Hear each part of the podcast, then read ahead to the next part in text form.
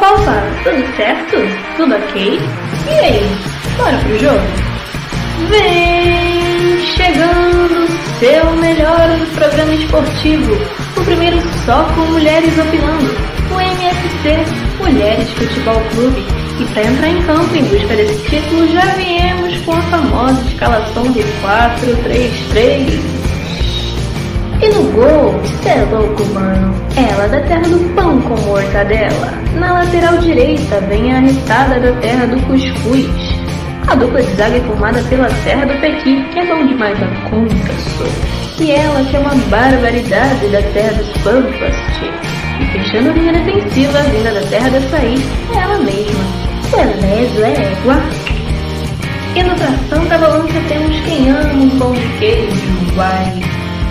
Fazendo essa ligação perfeita na meiuca temos ela, que carrega seis estrelas no peito. Já preparando para atacar, mas ainda no meio vem ela que pega o trem São Cristóvão e para logo na terra do samba. Fazendo o trio de ataque temos na ponta esquerda ela brilhando como uma estrela imponente. Na ponta direita temos ela que, como Nelson dizia, todo passa, menos quem das três cores, passará jamais. E na cara do gol é bafo, bafo, festa na favela, brother. E claro, né? Nossa equipe técnica. Eu, a sua narradora preferida de toda a semana. E ele, né, claro, o nosso gandula, para colocar a bola em jogo e nada mais. Então pegue seu goró e vem em campo conosco em busca desse título, amigos. Tamo junto!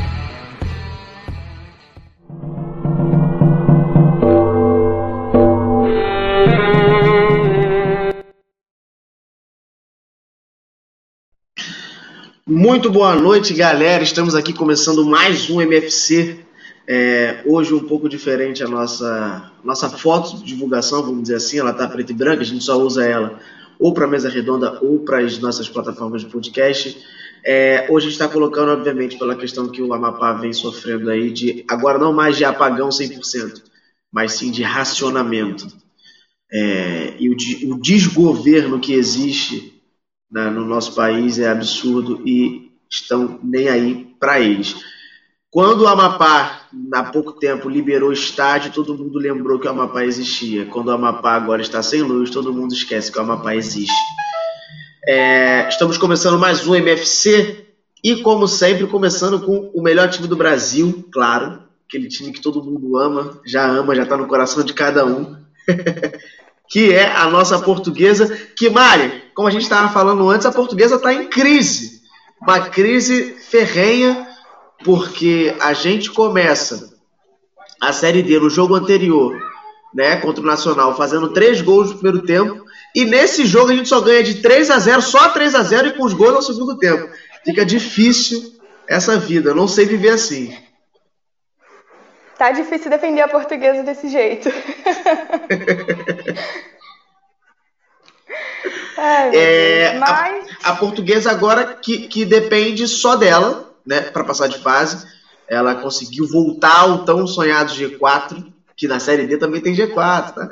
Que na próxima, pré, na próxima fase, a pré-oitava, a gente pega o Novo Horizontino. E aí a Mari hoje já estava naquele esquema de organização de, de contabilidade de pontos e como é que faz para passar e como é que não sei o quê. Dessa vez ela disse que não tá lunática. Eu queria muito saber quais são suas previsões, mano. Não, eu não fiz previsão nenhuma não, porque da outra vez deu errado. Falei que a Cabo Frense empatar com o Nacional e ganhou de 7 a 0 do Nacional. então, assim, eu tô zicando legal, né? Mas, é assim, são fatos. Se a portuguesa ganhar, é aquilo. A gente só tá dependendo da gente. E é esse o problema, entendeu? Mas se a portuguesa ganhar, a gente depende de um empate do jogo entre Cascavel e o Bangu para a gente já se classificar é, sem precisar do último jogo. Sendo que, assim, o nosso último jogo é contra o Toledo, fora de casa, né, o time que só conseguiu um ponto nesse campeonato. E o próximo jogo do Cascavel, além desse do fim de semana, contra o Bangu, é contra a Cabo Friense, jogando fora de casa, né? Então, assim, é, chance a gente tem muita. O problema é a gente depender da gente, entendeu? Sim. É, a Mari falou que a vitória seria importante e tal, mas eu já vou um pouco mais além. Eu acredito que um, um empate do Cascavel e Bangu seja um bom resultado. porque o, Cascavel não vai encostar na gente. E a gente tem um problema porque a gente joga primeiro que Bangu e, e, e, e Cascavel. A gente joga sábado, primeiro jogo de sábado, três horas. Bangu e Cascavel, o último jogo, se não me engano, da rodada, ou penúltimo jogo. Então, se a gente ganha, o Bangu já está eliminado, talvez bote pé mole, enfim, não vai jogar. A portuguesa que derrubou o técnico do Bangu, Eduardo Alates, que já estava para ser demitido há 200 anos, não demitiram, forçaram uma barra e deu no que deu. O Bangu basicamente já eliminado da, da, da Série D. E a portuguesa pega a Ferroviária em casa sem o Chay. Chay tomou o terceiro cartão amarelo, saiu meio machucado no último jogo, mas independente, tomou o terceiro cartão amarelo, está fora fazendo companhia ao Henrique, que também vem, não vem jogando. É... Só mais uma outra parada na portuguesa, a Mari vai concordar comigo, porque a gente é, é, é, Como é que fala? Milton, Milton Zete? Milton Zete? Eu sou Milton Zete. Milton, a gente é Milton Zete. A gente já viu que o Vitor agarra legal. A gente viu que o Vitor, pô, o cara é maneiro, pô, tá lá, defende. Mas, pô, pode já voltar, Milton. Assim, já pode voltar. Já deu um sushi no cara, já, pô, beleza, já pode voltar o Milton. Já, já entendi, já cara. o banco suficientemente, entendeu? Não precisa. Porque o que acontece? Eu gosto do Vitor Hugo, entendeu? Eu acho ele bom goleiro. Mas, assim, não foi tão procurado assim no jogo contra o Bangu, né? Foi um jogo é, até tranquilo para português, achei que fosse ser mais difícil para gente, por causa da rivalidade, enfim. É, mas eu sinto mais segurança no Milton, entendeu? Não é, é o que estou falando. O Vitor Hugo não é ruim. E o Milton vem falhando um pouco, entendeu? Eu sou Milton Zete, entendeu? Assim, para mim, as derrotas não foram. É, mas o, o, engraçado, o engraçado mas... é que o Milton tava falhando e a defesa tava, tava fazendo cagada. Agora a defesa. Ah, mas isso sempre. Tranquilona. A defesa sempre faz cagada, Rodrigo. A questão é essa, entendeu? Então, mas é... agora meio que parou de fazer. E talvez seja o Surian, entendeu? A questão é essa. Sim, que dá pra ver que ele tá, tá com o clube na... Ele tá com o clube na mão todinho. Ah, graças a Deus, né? Porque o Rogério Correia sacaneou a gente, saindo no meio do campeonato, né? E para mim ele, te... ele aceitou um desafio muito grande, né? Porque você pegar um time montado com um técnico que já estava um ano e meio na portuguesa. Né? Os jogadores gostavam muito dele. Pegar um time assim, é, numa situação complicada e aceitar ser técnico, cara, para mim é, é perfeito. Entendeu? E ele já chegou com o Cheyenne machucado. O Cheyenne não podendo jogar, que é a nossa, tipo, jogador mais importante do time. Então ele soube montar o time mesmo conhecendo pouco, entendeu? E eu acho que o time agora vai engrenar com ele, entendeu? Acho que já se acostumou com, com o Suriano. Sim. E lembrando que o Toshia começou, voltou a, é, foi de fato inscrito, né? É, é, o primeiro japonês na portuguesa, na história da portuguesa atuando pelo clube. É, o Bruno, que era do Madureira, chegou já é, também para poder compor elenco, já voltou, tá machucado e com Covid, agora tá todo 100%. Chaveirinho, nova contratação, então a portuguesa começa a criar um pouco mais de elenco, vamos dizer assim. A gente tinha muito mal um clube, um time só, e agora a gente começa a criar um pouco mais de bagagem com elenco. Então, sábado que vem, é. a gente vai ter portuguesa e, e ferroviária no Luso Brasileiro, 3 horas da tarde. Isso. E é torcer para a gente já passar de fase, ficar tranquilo no último jogo, podendo poupar jogador e por aí vai. É, como falaram no grupo. Tenho fé. Sempre temos. É, cara, e como falaram no grupo da artilheiro, calma. Exatamente. Como falaram no grupo da, da, da prova portuguesa que a gente faz parte, o Marcão é o nosso melhor, melhor atacante. E amanhã nem vamos ver é, é, o jogo da, da de, seleções é, europeias para não lembrar da portuguesa não bater saudade porque o futebol é bem pare a pare. ah, detalhe, o gol do Adriano no jogo contra o Bangu, gente, que o que ele deu de pique, 39 anos, e ele deu um pique que eu, com 21, não dou. Tudo bem, que depois eu, ele asmático, de jogar, Deus coitado.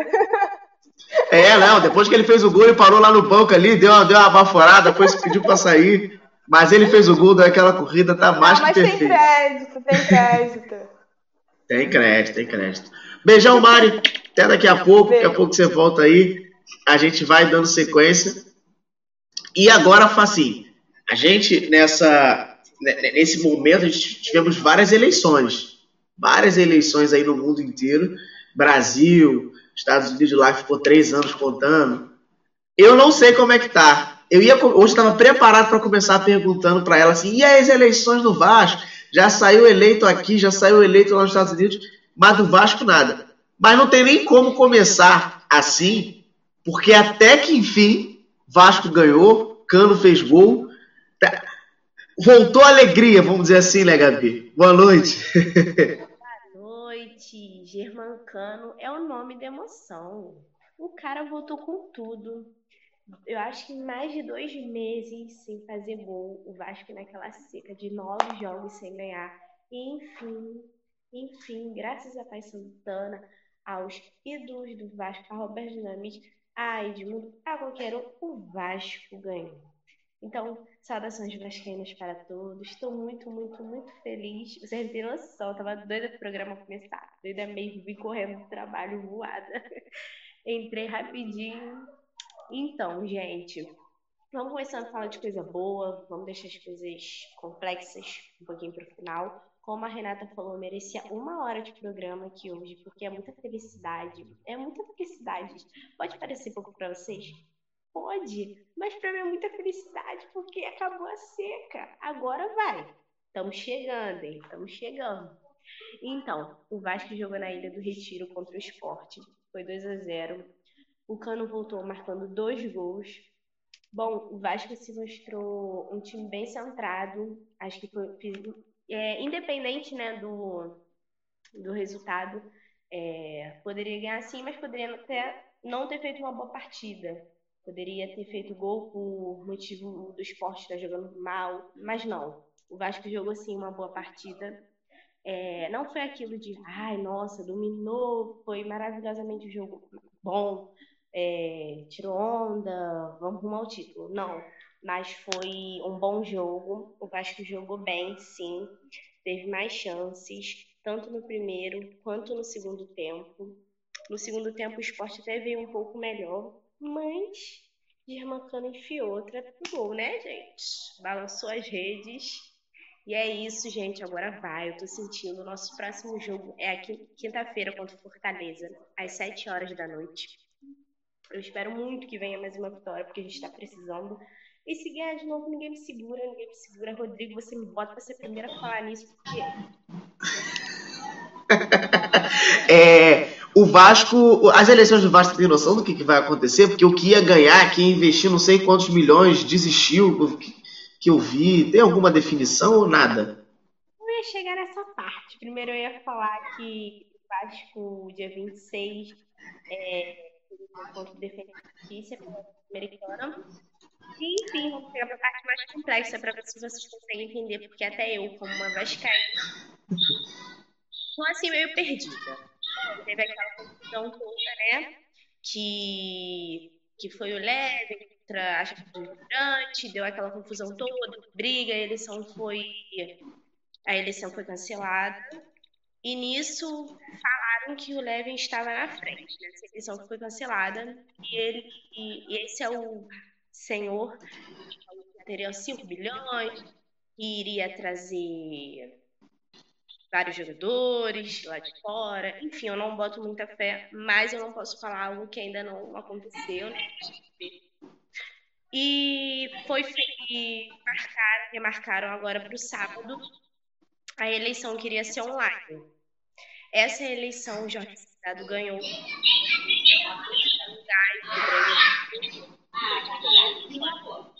300 e poucos votos. Quem ganhou é que travou na hora que você falou. Jorge Salgado. Ah, sim. É, foram de 300, 400 votos, coisa assim. E eu acho que certo seria, então, ele ser o novo presidente. Foi o que eu estava achando. Ganhar a eleição de sábado, que é válida, seria o novo presidente, mas não, o evento justiça para concorrer, porque segundo ele, a eleição que vale é a eleição presencial. Do boatos, eu vi vídeos que estavam colocando rivais ele para votar. Ele fez sócio para outras pessoas votarem. É o Eurico então, coisa que é, o, é o Eurico em corpo diferente, é o Eurico voltando, é reencarnação do Eurico. Estavam falando que até mesmo, eu não sei se é verdade, tá, gente? Eu não tô dando certeza. Eu li, eu li. Eu prefiro ficar até meio isenta desse assunto, porque eu não gosto de ficar defendendo parte dessas coisas, porque chega na hora, faz uma coisa errada e eu fico arrependida. Estavam é, falando que o Euriquinho estava por trás apoiando ele. Eu não sei se é verdade. Então já é um porque ninguém aguenta mais essa corda dentro do Vasco, esse ambulante. Então, a gente vai ter que esperar. Segundo ele, quem foi o campeão foi ele. E agora eu estava há pouco no Twitter e ele, Jorge Salgado, fez uma postagem pedindo para retirar essa justiça. E eu acho que a intenção é ter uma nova eleição, que no caso são eles dois, ou seja, a terceira parte, terceiro turno, e os sócios que lutem para isso, né? É isso, até Sim. agora é, eu, eu, eu imagino que esteja, esteja essa, essa complicação. Mas assim, é, falando agora de futebol de fato, o Vasco, não, eu estou vendo aqui na tabela que o Vasco não é mais o pior carioca. Mas o Botafogo está jogando, está 0 a 0 O Vasco pode voltar para a zona. Não, o Vasco não volta mais para a zona nessa rodada. Mas pode ser o pior do Rio. Ainda. Mas o, Botafogo, já que é o rei dos empates, podia pelo menos empatar, né? Não precisa vencer também. E aí, já tem mensagem até para você. O quê? Gol do fogão. Olha aqui. Então, por enquanto. Ih, mas foi também. Mas aí também tem notícia boa. Calma, Calma aí, gol do Bragantino. O jogo tá 1 um a 1 um. E sabe o que, que está me lembrando? Foi o, o jogo do Vasco com o Jorge Wilstermann. Que, olha, gente, vocês, eu tava vendo o jogo. E eu, foi o gol. Eu tava no banheiro, tava tomando banho. E do nada, escutei gol de novo. Falei, ah, tranquilo, replay. Quando eu voltei, É, então o, Va o, o, Vasco ainda continua na, na, como o, não é o pior do Rio, porque o Botafogo fez aos 43 com o Gabi, com o Babi, Gabi, ó, 43 com o Babi e tomou os 45 com o Ítalo. Quem sabe. Eu quero falar o nome desse menino, entendeu? Eu tô com raiva dele até Por quê? Por quê? Porque no jogo contra o Vasco foi ele que fez gol. A gente foi eliminada como Rancorosa toda a vida. Beijão, Gabi. Até mais. A gente vai dando sequência aqui. Agora a gente vai falar com um time que vislumbrou as paradas aí. Vislumbrou. Aí no último MFC, me disse assim: não, a gente, né? Foi só um pequeno né, um negócio. E tomou mais uma porrada na vida aí. Ô Marina. Como é que tá a situação do Fluminense? Será que sou eu? É, porque, é porque tem essa dupla Fla-Flu, né? Então podia ser qualquer uma das pessoas ali. É verdade. Mas, mas assim, mas o Fluminense já é a segunda que toma. Ah, o Palmeiras melhorou. Grêmio perder em casa não é tão coisa. Mas já tá longe agora, já tá até fora da pré-Libertadores, tá em oitavo, que eu vi aqui. É, que, o que, que você caracteriza para essa não decaída, porque foram duas derrotas só. Tá, sequência, mas. Que essa decaída, bem aspas, pro, do, do Fluminense. Então, boa noite, Rodrigo. Boa noite, pessoal que está acompanhando a gente. Cara, assim, eu sempre fui uma pessoa que não confiava muito no Odaí, não, né? Assim, o Odaí pegou um embalo muito bom, estava lá no ritmo, entrei no personagem. Igual o Nenê, quando o Nenê faz um bom jogo, eu entro no personagem de abraçar o Nenê e eu abracei o Odair, mas para mim ele sempre foi um técnico que não me trazia confiança. E aí, nesse jogo contra o Palmeiras, é, eu, eu, eu te confirmei mais isso, né? O Palmeiras vinha, vinha de uma sequência de vitórias, ok, é um adversário difícil, é um adversário que vai lutar é, na ponta de cima da tabela. Só que assim, a gente tem que ver que o Palmeiras, eles estavam com desfalque, acho que com 12 desfalques, tudo bem, todos não eram titulares, mas a maioria era titular, então teve, estava totalmente desfalcado. Então dava para o Fluminense vencer, dava pelo menos ter um empate.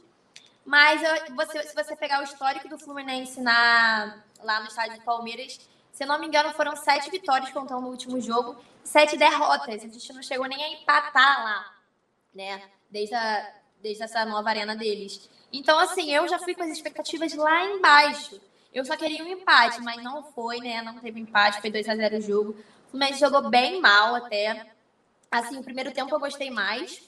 É, acho que no segundo tempo decaiu um pouco. Mas, cara, o Odair, é porque não dá para entender a cabeça dele, né? A gente tem o Luiz Henrique, que o cara vai pra seleção, o cara é, jogou várias vezes sendo titular, o cara é um ponta que é ponta mesmo, né? Ele não joga de improviso, ele joga de ponta porque ele é ponta e aí ele não é titular. Então, tipo assim, são coisas que não dão para entender. É, e aí o time todo eu acho que foi bem mal. Eu só destacaria o Muriel, porque realmente, se não fosse o Muriel, a gente bateu bastante já é, no Muriel, falando que ele, tava, que ele caçava borboleta, que ele sai de qualquer jeito do gol, sempre espalma a bola. Mas no último jogo ele jogou bem. Se não fosse por ele, a gente ia tomar de 3, 4. Ele, teve, ele saiu muito bem do gol e fez várias defesas difíceis. Então, eu acho que ele foi o melhor jogador do Fluminense em campo. E todos os outros estavam bem abaixo da média, também não jogaram bem e estavam sem, sem raça também, né? E, cara, era um Palmeiras totalmente desfalcado. Então, eu acho que, é, mesmo sendo jogo fora, é, pelo menos um empate, a gente já tinha vindo de derrota do Grêmio. Um clube que quer lutar, pelo menos pela Libertadores, né? Não podia ter perdido da maneira que perdeu. Agora eu botei os pés um pouco no chão, né? Tinha um pouco dessa ilusão da cabeça de tentar um título. É, acho que o Fluminense tem que perceber que o Grêmio tá chegando, o Palmeiras tá chegando, o Santos tá chegando. Todo mundo já passou, na verdade, né? O Fluminense saiu de quarto, agora sétimo, oitavo. É, o São Paulo tá com três jogos a menos, podendo ir para ser é, o líder do campeonato. Então, assim, é, acho que o Palmeiras também tá com jogo, jogo a menos. Então o Fluminense pode acabar perdendo essa vaga na Libertadores, que era o que a gente queria pelo menos, né? Então o Odair tem que entender melhor como o time está jogando. É, se precisar mudar o esquema tático do time, ele tem que mudar, porque é uma coisa que ele é, segura muito para não fazer, né? E agora a gente vai jogar contra o Internacional, que assim, se fosse antes da, da saída do Cudê, eu acho eu teria um pouco medo do Internacional. Mas agora, sinceramente, não tô com tanto medo assim, não, porque o Abel, gente, o Abel chegou, acabou o trabalho do Cudê acabou o Internacional, né? Acho que são dois jogos e duas derrotas. É, e, assim, não vou, não vou querer perder para Abel Braga, não, gente. O Abel Braga já acabou, ele devia estar aposentado, inclusive.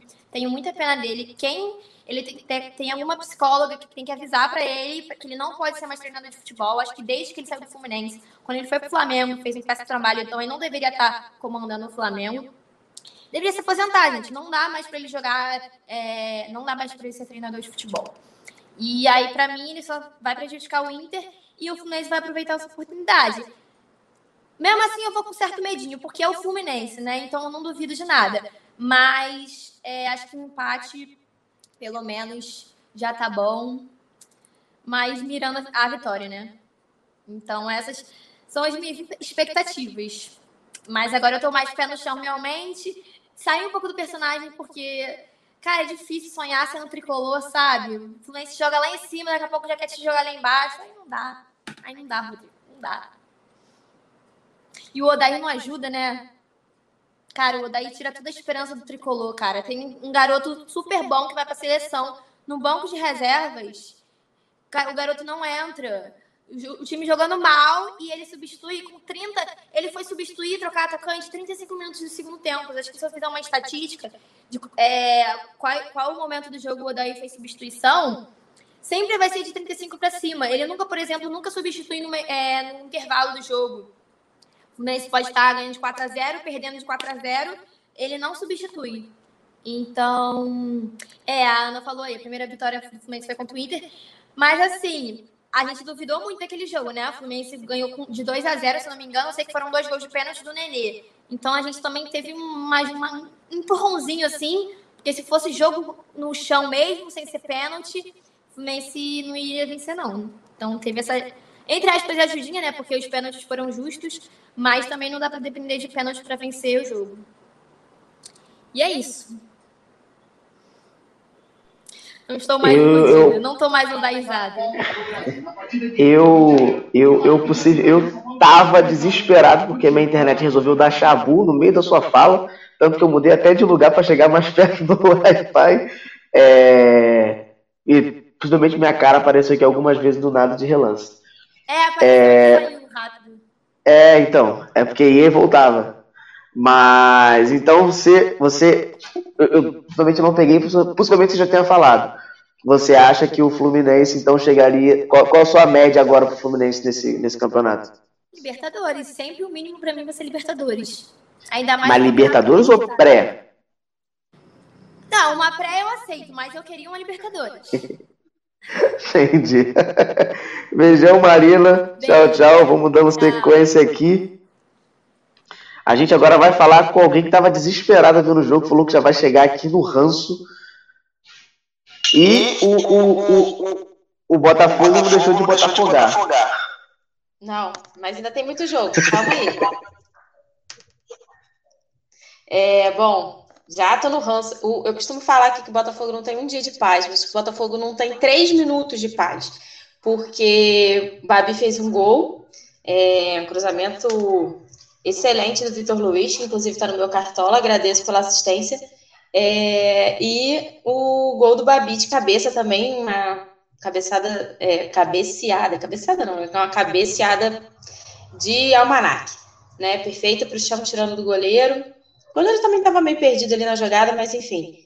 É, tá aquele jogo meio morno, é, me perdi no final que eu saí, né, vim para cá para entrar, mas se eu não me engano, é, oito finalizações a três para o Botafogo, e mais uma vez, falta efetividade, falta capricho no final. É, de, dos ataques, das oito finalizações, uma foi o gol, né? E acho que são mais duas que levaram perigo e que foram efetivas mesmo, é, que foram no gol, né? É, então, isso falta muito para o Botafogo. É, não deixa de, o time não deixa de criar, mas cria assim bem, bem mais ou menos. É, bom, vou. O, jogo está no intervalo, ainda tenho esperança de que no final volte aqui para falar coisas mais agradáveis e comemorar. Mas vamos lá, vou falar sobre essa última semana, que a gente não teve jogo, não deu para passar raiva, mas está compensando hoje. É, eu quero falar sobre o grande acontecimento da semana, foi a classificação da, do time feminino é, para as oitavas de final da, do Brasileiro A2. E foi de virada, foi um jogo importante. O Botafogo estava perdendo de 3 a 1 e viraram, as meninas viraram no segundo tempo para 4 a 3 sobre o Vila Nova do Espírito Santo. É, os gols, os gols, os gols foram de Kellen, Carol e Karen, todas com K. Uma coisa importante, ter um nome com K no, no time feminino. É, dois gols da Karen, na verdade. E Botafogo está classificado para as oitavas de final. É, vai ser o primeiro jogo, agora é jogo de volta, né? Mata-mata.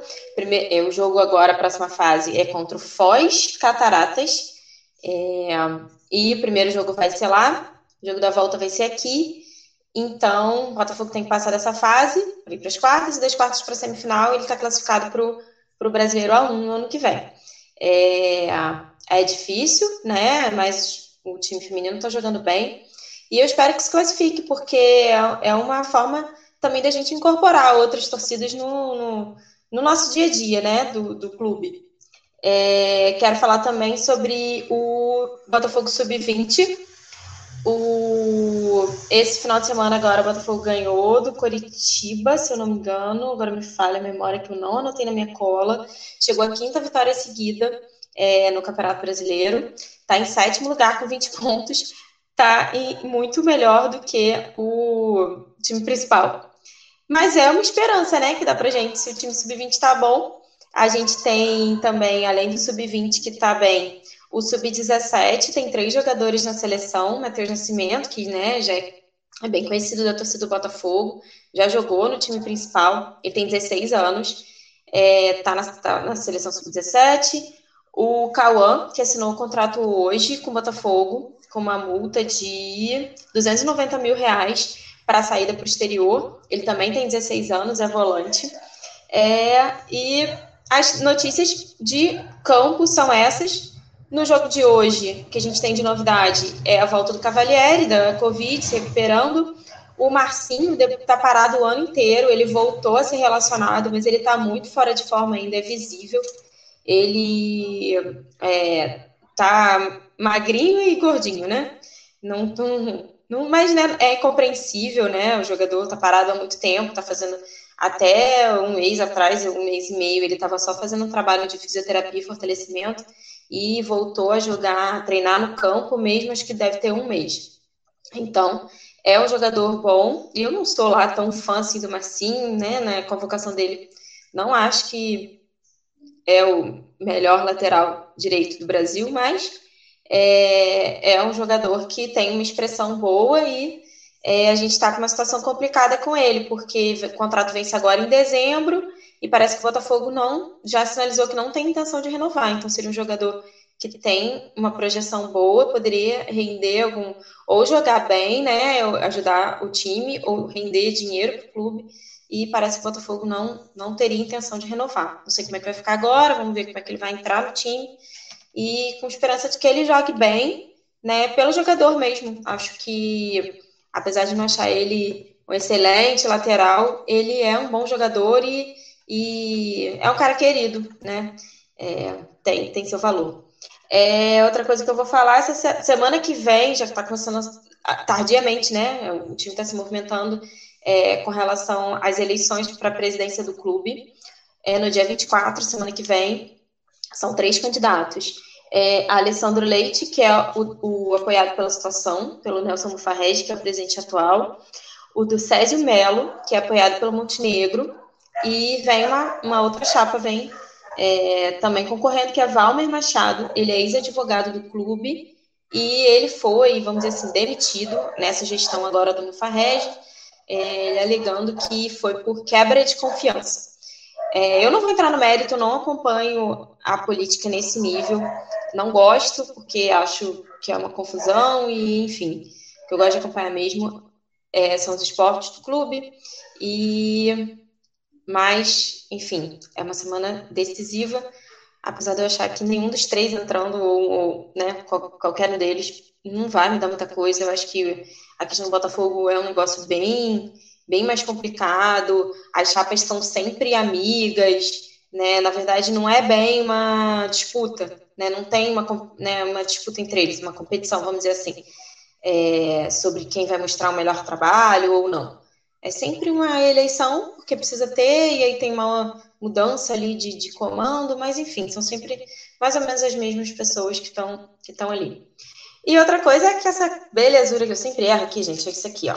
Chegou, minha camisa linda essa semana, depois de dois meses dos, jogadores já terem já estarem usando ela, ela chegou finalmente, estou estreando aqui e espero que com vitória, né? Porque um a um mais empate não dá. Mas daqui a pouco vai sair mais um gol do Babi, de repente para alegrar minha meu cartola pode ser mais uma assistência do Vitor Luiz agora para o Alexandre. E vamos ver, né? No final do programa eu volto. É, é, é, mas, é, mas tá muito mas difícil o Botafogo, Botafogo vencer. Não, tá aquele jogo Botafogo, aquele jogo chato de sempre. Mas não tá, nem o, o Bragantino tá levando perigo. Tá aquele jogo ali, né? Aquela coisa de sempre, aquele jogo cansativo e chato de ver. Mas a gente persiste, né, Rodrigo? Eu tô aí, né? Vamos fazer o quê? A gente abraça os piores momentos do clube. Sim, sim. sim, sim. Beijão, Beijão Renata. Renata. Até daqui a, Até pouco. daqui a pouco. A gente agora vai dando sequência aqui. Eu poderia fazer a mesma abertura que eu fiz para para Marina, porque é a mesma coisa. É o time que parece que vai, mas desiste da liderança. É... Você está me ouvindo? Está me ouvindo? Você tá muda. Pronto, ah. foi? Você tá me ouvindo? Então, você me ouve? muito o que você tá falando, tá chegando interferência aqui para mim, mas eu sei que eu tenho que falar, né? Gente, então, cara, a gente está precisando de um banho de sal grosso, porque o negócio está difícil para o Flamengo, né? A fase não está das melhores. É, tivemos um jogo aí na semana passada, né? O primeiro, a estreia do Rogério Senna no jogo contra o São Paulo. O Flamengo jogou, jogou bem, assim, no primeiro tempo, eu achei, pelo menos, né? Foi uma escalação até meio diferente, né? Inédita, assim.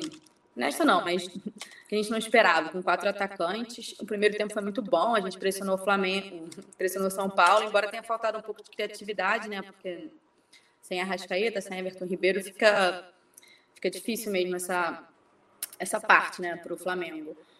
É, mas aí, cara, entrou o segundo tempo, o São Paulo já fez o primeiro gol, acabou que a gente conseguiu reagir rápido, né, com o gol do Gabigol.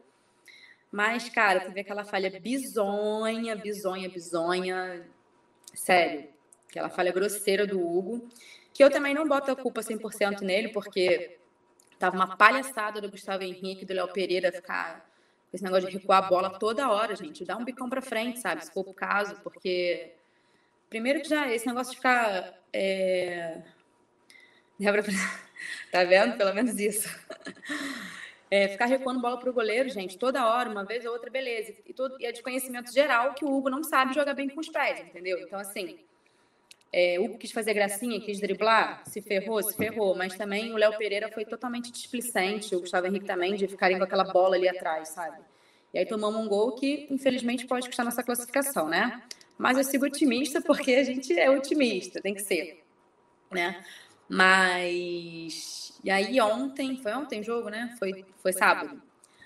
Mais uma vergonha para o Atlético Goianiense, né? No, no somatório aí ficou em 4 a 1 porque a gente tinha perdido para 3 a 0 né?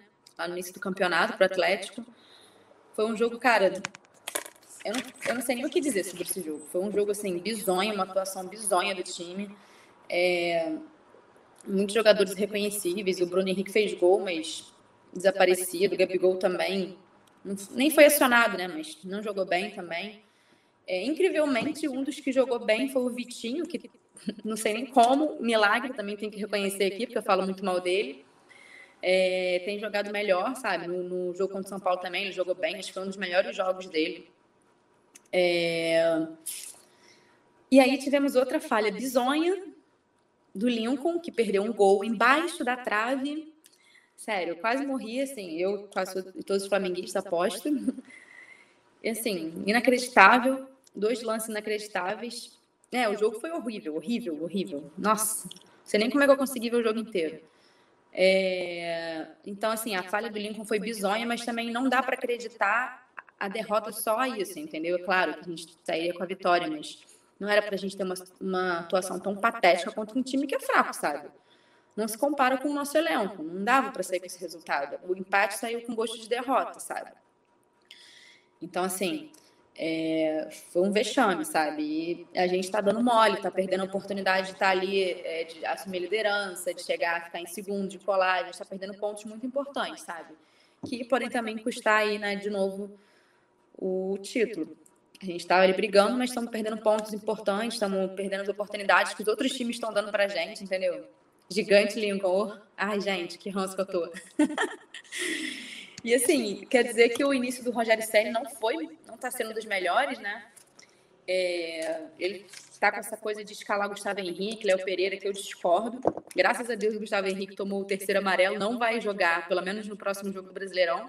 Poderia se estender para quarta-feira, né? Mas não sei. Eu acho que eles, principalmente o Gustavo Henrique, não está com confiança. Acho que tem que tem que esquentar um pouco o banco, sabe? É, enfim, a gente tem uma sequência importante nos próximos 20 dias que acho que vão ser decisivas. Tem a, o jogo quarta-feira, né, contra São Paulo, a Copa do Brasil. É, temos Curitiba no final de semana e semana que vem já tem Libertadores. Então, assim, é ajeitar e assim, jogar um banho de sal grosso mesmo, porque a fase tá ruim, a gente tá cheio de desfalque, a gente não tem o, o Thiago Maia. Acabamos Isso que eu ia falar agora. Vai... Não te ouço, Rodrigo. Eita, então. Enfim, então, vamos ter vários desfalques, né? O Pedro não vai poder jogar, vai ficar de 7 a 10 dias. É, mas tá, tá de 7 a 10 dias, né? Só em tratamento é, Thiago Maia, Rodrigo Caio, Felipe Luiz, Everton Ribeiro, Everton Ribeiro na seleção, Isla na seleção, Gabigol também sentiu dor, não vai jogar. Então, assim, tá brabo o negócio, tá, tá bem difícil pra gente. É, rezar e, e torcer muito para que, que as coisas se resolvam da melhor forma possível, que a gente consiga passar aí sem esses desfalques aí que são muito importantes pra gente. Cadê o Rodrigo? Não sei se eu vou te ouvir. Me ouve agora não? Não, já vi que não. Fala aí. Ah, então tá bom. Você me ouve ou não? Não, não me ouve. Então, tchau, tchau. A gente vai, vai dando a, a sequência aqui. Estou de galo porque o Brasileirão tem um novo líder. Por quanto tempo não sabemos, mas tem um novo líder, né? Não, tem um novo líder e tomara que continue sendo líder, pelo amor de Deus. Meu coração não aguenta mais, não, Rodrigo. A saída e vida assim pro líder. Pra mim, o campeonato já devia ter acabado hoje, entendeu? Ah, brasileiro, é felicidade, entendeu? Porque, assim, é, é, eu vi que, assim, o Galo tava muito bem, porque, em aspas, né? Porque só tinha. Era o único que jogava só uma competição. Mas, pelo andar da carruagem do Inter, o, o Galo vai ter um grande parceiro aí de só uma competição. O Flamengo principalmente passa na Libertadores ou Copa do Brasil ainda, mas o Inter dá todos os pre... É, dá toda a, a premeditação de que não vai. Como é que eu posso dizer? Premeditação que, que, que não vai conseguir seguir essas competições somente pelo técnico que tem. É, você acha que facil... complica um pouco mais a vida do Galo? Não, assim, eu acho que o Abel já deixa o, o time do Inter mais, mais difícil de, de competir, né? Para competir. Então, acho que o Inter, para mim, já não é um, um desafio assim enorme para o Galo. Eu acho que o único time assim que está me dando um nervosismo assim, de fato, até o momento, por toda a trajetória e tal, está sendo o São Paulo, que tem jogos a menos e tudo mais. Mas está bem, assim, Tá bem dividido, acho que tá muito incerto o, o quem de fato está disputando o, o Brasileirão nesse momento, né? Tu tem o Galo em primeiro, você tem o São Paulo vindo, o Inter, mas não, não tem como dizer de fato, porque tem outras competições, como você mesmo falou, e, e é isso. É, sobre o Atlético Mineiro, a gente é líder com 38 pontos, e, e eu não sei nem o que falar, tô feliz a beça, mas com medo ainda, porque não acabou e tem muita coisa para acontecer ainda. A gente ganhou do Corinthians de virada de 2 a 1 e, e teve vários lances assim nesse jogo. Eu queria destacar o pênalti não marcado em cima do Vargas, que para mim foi uma, uma coisa assim que prejudicou bastante, mas é, é aquilo, se a gente não ganha é, na honestidade, a gente ganha na raça, e foi isso que aconteceu, a gente ganhou na raça. E, e é isso, né? É, em relação a esse pênalti, o próprio dirigente do Galo já encaminhou uma carta para a CBF é, pedindo esclarecimento desse lance e tudo mais, porque de fato é, a gente tem o VAR não é à toa. O, o mal do VAR não está no, no sistema em si, mas eu acho que na pessoa que opera, nas, nas pessoas que operam ele. Mas eu não estou aqui para julgar nada, não. Graças a Deus a gente ganhou. Não foi um lance que de fato decidiu a vitória ou a derrota. E, então é isso. Eu queria destacar a estreia do Vargas nesse, nesse jogo, que já começou fazendo assistência de uma maneira bastante bela, inclusive. E o Marrone, que entrou no segundo tempo e virou o jogo, graças a Deus. Então, eu, eu tô gostando muito do, do, estilo de jogar do Galo. Eu acho que o Galo tem tudo para ter um time bastante centrado e, e, e, ofensivamente falando, defensivamente falando, correto. E é isso. Outro destaque que eu queria fazer sobre esse jogo é o Arana, né? Que no final da partida foi convocado para a seleção. E eu fico bastante feliz porque, de fato, para mim, acho que para outras pessoas também, o Arana é um, um um lateral que chama muita atenção. Ele está sendo cogitado entre os melhores do, do campeonato e para mim é uma das melhores contratações que o Galo fez da temporada. E é isso. Né? A gente pega o Atlético Paranaense na quarta-feira. Sim, na quarta-feira, porque esse é o jogo que está faltando para o Galo, né? É o jogo de atraso, então a gente vai ter na quarta-feira o Atlético Paranaense às 19 horas, dentro de casa mesmo, no Mineirão. É, e no domingo a gente pega o Ceará, às 16 horas, se não me engano, fora de casa. É, o Alan Franco, é, eu queria falar do Alan Franco que está com Covid. Ele foi convocado para a seleção dele, se não me engano, do Equador, e acabou pegando Covid, então ele já está desfalcando o time. E isso me preocupa bastante em relação à convocação de, de jogadores, porque tem muitos aqui eu falo do Alonso, que está lá, o Alan Franco e agora o Arana. que, que me preocupa, né? Porque querendo ou não são peças importantes. O Alonso, para mim, é uma peça importante. O Alan Franco na, na parte da meia é bastante importante. O Arana, inclusive, por mais que ele seja convocado e jogue amanhã, ele vai, vai jogar no, na quarta-feira contra o Atlético Paranaense. O Menin, o próprio Menin, ele buscou né, um, um jato para trazer o Arana de volta para jogar. E eu fiquei tipo, tá bom, né? E o, o Galhardo vem de bucha. Então, esses dois que foram convocados nessa semana voltam para jogar seus respectivos jogos. Então, a Arana está confirmada para o jogo de quarta. E uma outra coisa, assim, nada a ver com futebol, mas sim com questão contratual, é, o Galo talvez renove com a Lecoq, que é a atual marca que patrocina e produz as camisas do Galo. E que de fato para mim é bastante interessante essa parceria, porque eu estou gostando muito do design do, da Lecoq, eu acho as camisas bastante bonitas, não é à toa que vingou com o manto da massa e gerou lucro e tudo mais, então para mim é uma boa empresa a ser, parceira do Galo. Agora, falando do América, que está em segundo lugar no Campeonato Brasileiro da Série B, com 37 pontos, só está atrás, se eu não me engano, da Chapecoense, que está com 44. É, ganhou do Inter né, na Copa do Brasil de 1 a 0. E eu poderia destacar aqui a atuação do Rodolfo e do Messias, que foram grandes jogadores nessa partida. E vale lembrar que esse jogo foi fora de casa, então isso já é um, um a mais, porque o Mequinha sabe jogar no Independência, o Mequinha está acostumado com a casa dele, e, e é isso.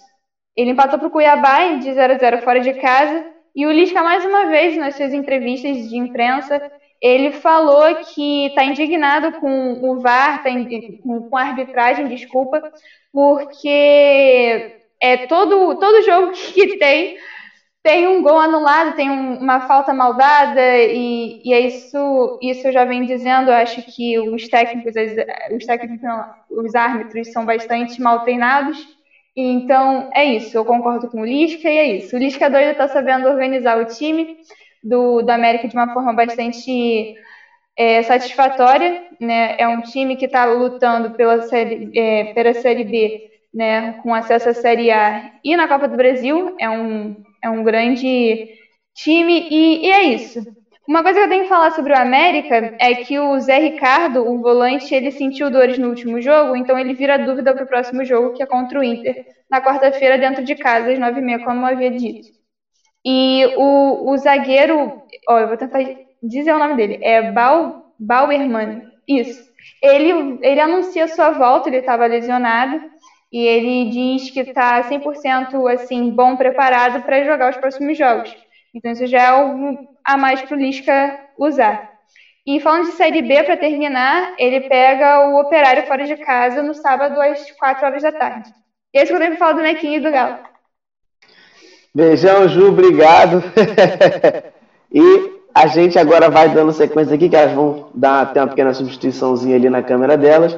É, Para dar esse tempo, eu só vou falar um pouquinho aqui do Campeonato Brasileiro Feminino, que rolou as semifinais do Brasileiro Feminino Série A, é, que, for, que teve o primeiro jogo Havaí Kinderman 3 a 1 contra o São Paulo na Arena Barueri em São Paulo, e lá na ressacada o São Paulo ganhou de 1 a 0 mas não conseguiu ir para a final.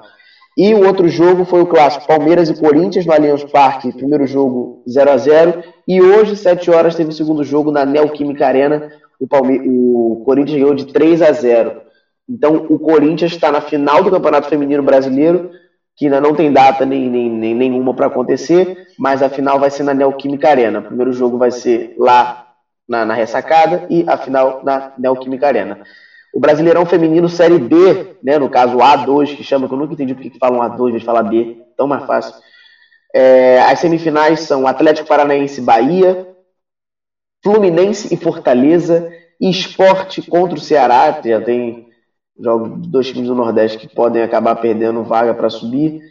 É, Tiradentes do Piauí contra o América Mineiro, Foz Cataratas contra o Botafogo, Real Brasília contra o 3B Esporte, Smack contra a Juventus de São Paulo e o Real Ariquemes contra o Napoli de Santa Catarina. Então esses aí são os confrontos da Série A da Série B do Campeonato Brasileiro, Série A2. E agora que a gente já falou né, do, do, do Galo que estava pegando, que tá na liderança da Série A. Agora a gente vai falar de um time que está a 35 posições abaixo do Galo. Ah, mas porque está na Série B, mas estando na Série B ou não, continua muito lá embaixo. É, Carol, você não está aparecendo o seu rosto aqui para mim.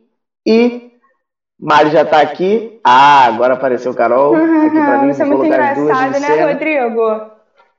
Ué, mas não é verdade? Eu já tô com a camisa do Atlético, então já tem que como alfinetar vocês. Vem cá, mas por assim, que você não é... botou no Cruzeiro, já que você comprou?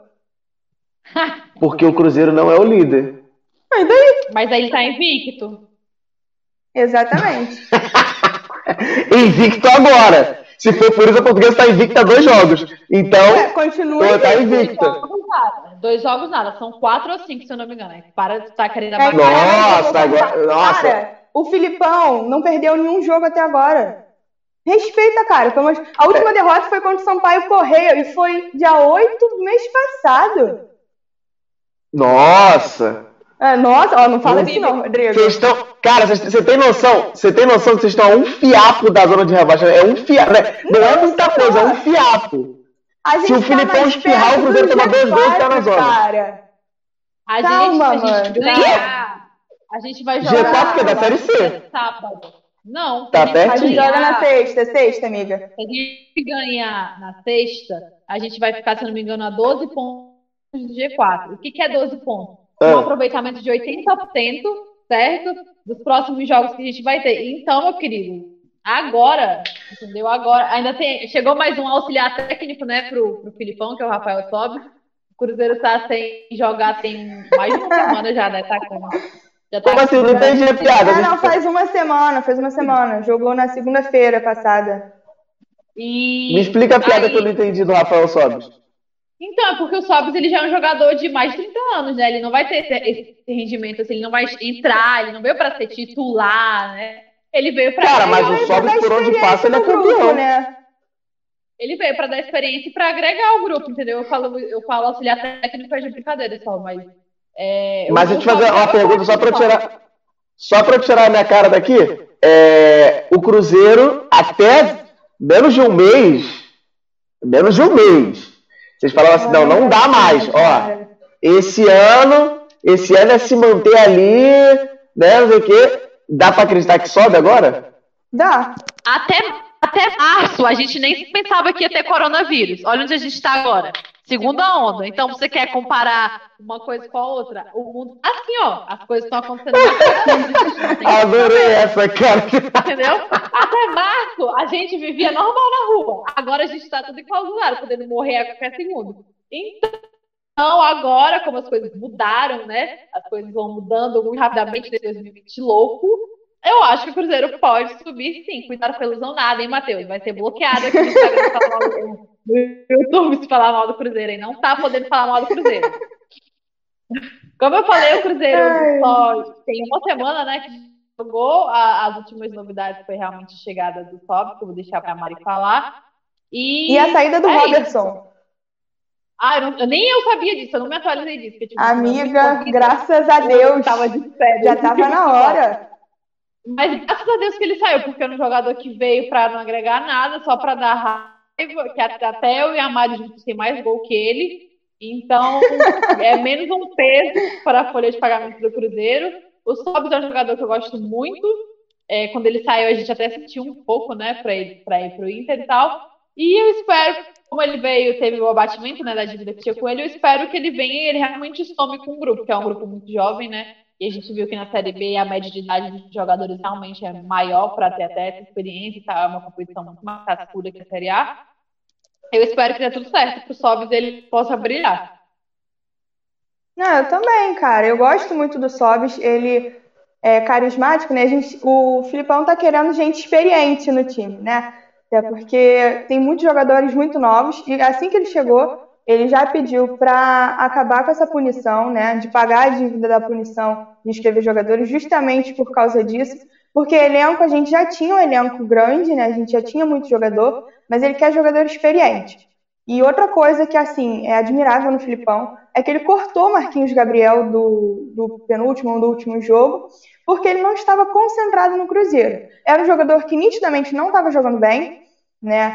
E graças a Deus o Filipão percebeu e nos escalou ele como titular, né? Acho que nem no banco ele estava, nem chegou a viajar com, com o time, né? Enfim, o Filipão eu não tenho nem o que falar, né? O, o vô tá on, graças a Deus, né? Há um tempo, invencibilidade é, continua. Vamos ver se até sexta, né? É, se na sexta a gente consegue ganhar esse jogo, é importantíssimo. Até porque o Figueirense está no Z4, está em 18 com 19 pontos, e a gente está com 24 pontos em 15 lugar. Né? Então, é a gente se afastar desse Z4 logo, né? que pelo menos a gente fique é, na Série B, que a gente não caia esse ano. Acho muito difícil a gente cair, ainda mais agora com o Filipão. Né? E o que ele está dando de confiança para o time é absurdo, entendeu? Eu nunca vi o Cruzeiro ter um, um negócio de reação tão grande que nem foi no jogo passado. A gente começou perdendo, empatamos o jogo, tomamos gol, empatamos de novo. Isso é coisa de maluco. E tomamos o terceiro gol e empatamos até no final, né? Claro, tinha que ter o Potker para estragar tudo e ser expulso no meio do jogo, né? E deixar a gente com o coração na mão. Mas eu nem acreditei quando ele fez gol, na verdade. Eu estava, inclusive, apresentando o programa quando minha irmã falou que ele fez o gol. É, é um jogador que eu critico muito, sim não só pela falta de qualidade dele, mas pela troca que a diretoria fez, né? Você simplesmente dá um jogador nosso, valioso, que é o Maurício, é, pelo Potker, que já tá velho e não tá jogando bem, e tá sempre no departamento médico, é, foi um absurdo, entendeu? Talvez eu tenha pego um pouco de ranço né, dele por causa disso, né? Mas... Eu tô ranço dele também. É, gente, é isso. E para mim, assim, a torcida não gosta do Sassá, mas para mim ele é muito melhor que o Marcelo Moreno, porque pelo menos, entendeu? Ele tá lá brigando com alguém lá na frente, entendeu? E se for para empurrar alguém, ele empurra. O Marcelo Moreno parece que faz corpo mole. Inclusive, ele não jogou no jogo passado e foi ótimo pra gente, né? Que ele foi para a seleção boliviana e lá ele faz gol. No Cruzeiro ele não faz, eu não sei porquê, gente. Não faz sentido. Eu acho que o Moreno não, não tem mais preparo físico para jogar no Cruzeiro, sabe? A gente está procurando ter um jogo mais ágil. Ele é muito aquele centroavante né? muito pré de fim de carreira já. Eu acho, eu concordo também que o Sassá devia como titular é, o Zé entrar no segundo tempo, né? Para pelo menos ter uma oportunidade, pelo amor de Deus, que eu não aguento mais falar todo o programa. Zé Eduardo, pelo amor de Deus, quando você vai entrar. É, é e quanto, rapidinho, quanto ao Zé Eduardo, parece que ele ia voltar para América de Natal, porque ele não foi aproveitado no Cruzeiro, não sei porquê, porque ele tem média de gol maior que qualquer jogador do nosso time. Só que ele voltou para Belo Horizonte, é, tá uma confusão danada. Voltou para Belo Horizonte porque a América de Natal não aceitou as condições do contrato Cara, eu espero do fundo do meu coração que o Filipão coloque ele para jogar. Ele merece. Pelo eu achei Deus. muita sacanagem que fizeram com, com o Zé Eduardo. Muita.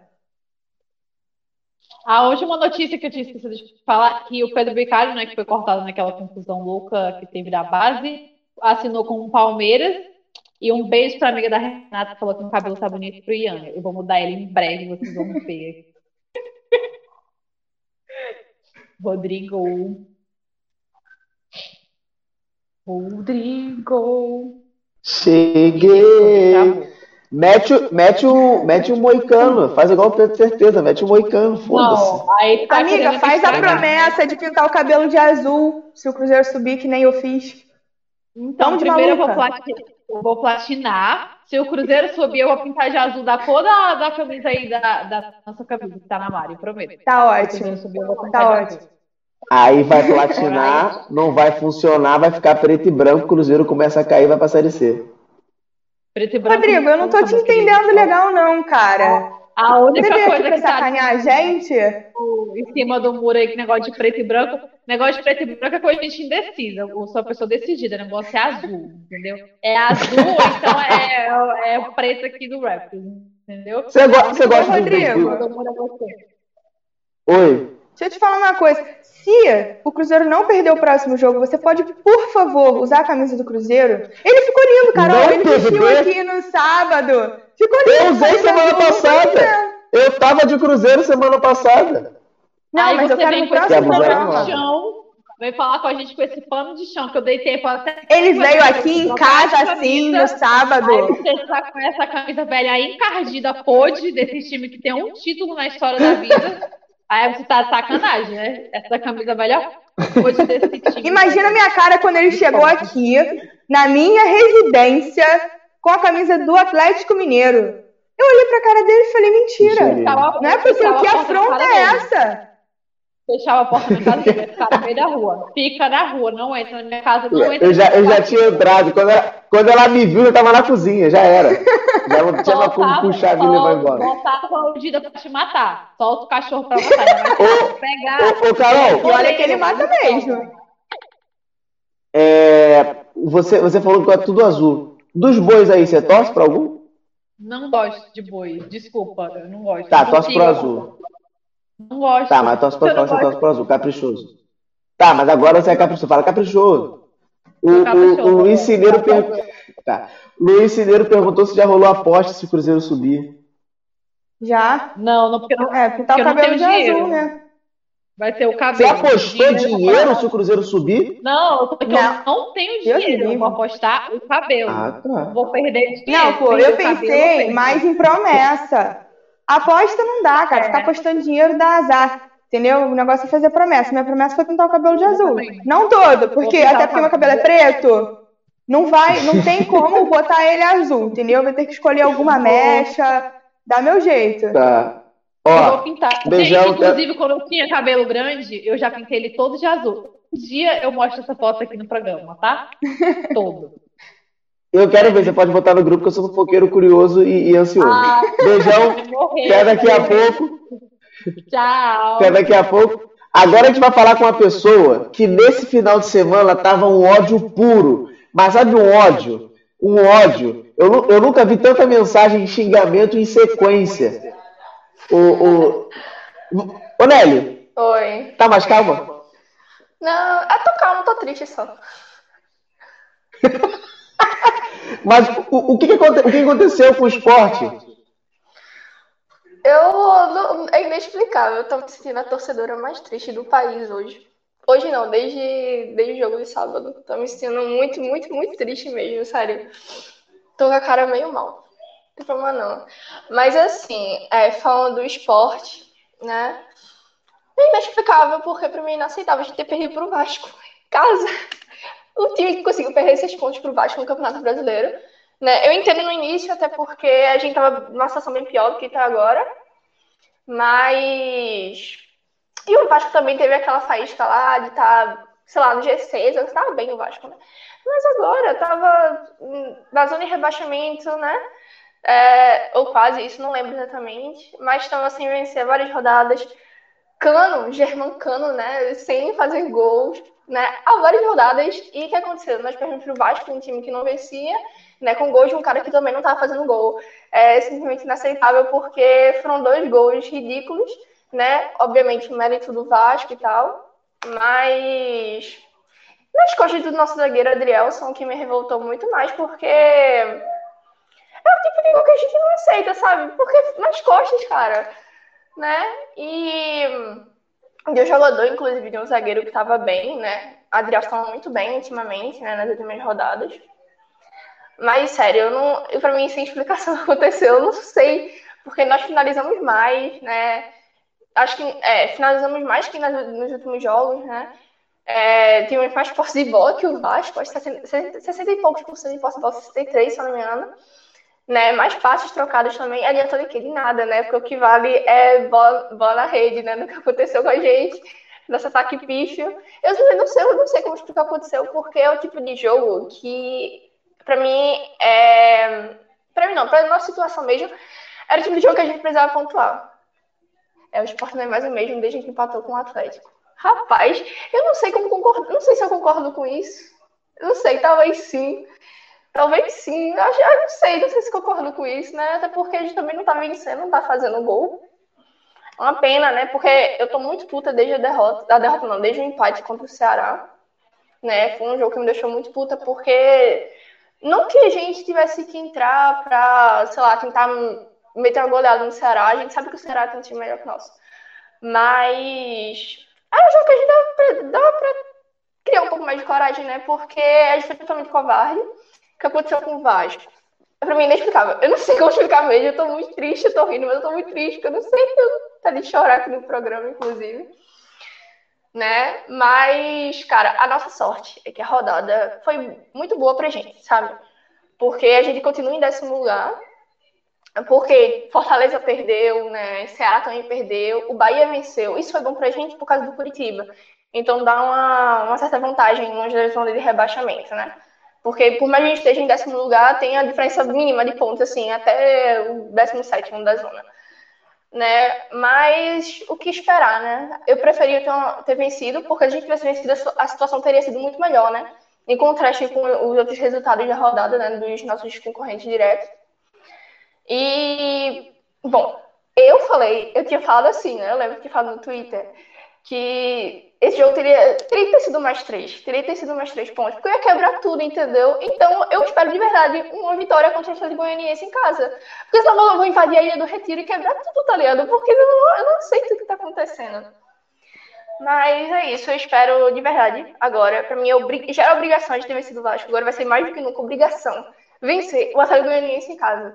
Porque eu se tô decepcionada, eu tô triste eu tô criando expectativa, sabe? Porque eu me sinto muito otária, aquela palhaça assim, sabe? Porque você espera o jogo do seu time a semana inteira. Aí quando chega, o seu time te decepciona, porque a gente entende, né? Se a gente vai jogar, for jogar contra, sei lá, o Grêmio. Pô, tudo bem a gente, e que a gente perder, tudo bem, né? Porque não é o nosso concorrente direto. Mas, pô, o Vasco, nessa situação que tava, era pra vencido, né? Enfim, o que eu espero é três pontos no, na próxima rodada contra o Atlético Goianiense, que além de ser contra o Atlético Goianiense, é sem casa. Só isso. É, mas, é, ô, Nelly, tem, tem um probleminha que, assim, Carioca tem trauma do Atlético Goianiense. Que o Atlético é, Goianiense vem aqui, ganha, empata, elimina.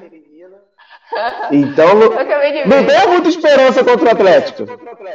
Tem que ter. Não, por minha obrigação. Deixa eu ser obrigação mesmo. A gente precisa vencer esse jogo, sabe? Porque é, a gente tem uma projeção, sabe? Porque tipo, foi um mês, digamos, fácil pra gente. A gente pegou o Ceará, aí pegou agora o Vasco, uma situação ruim, e agora o Atlético Goianiense. Porque depois do Atlético Goianiense, nós vamos ter Santos e São Paulo fora de casa.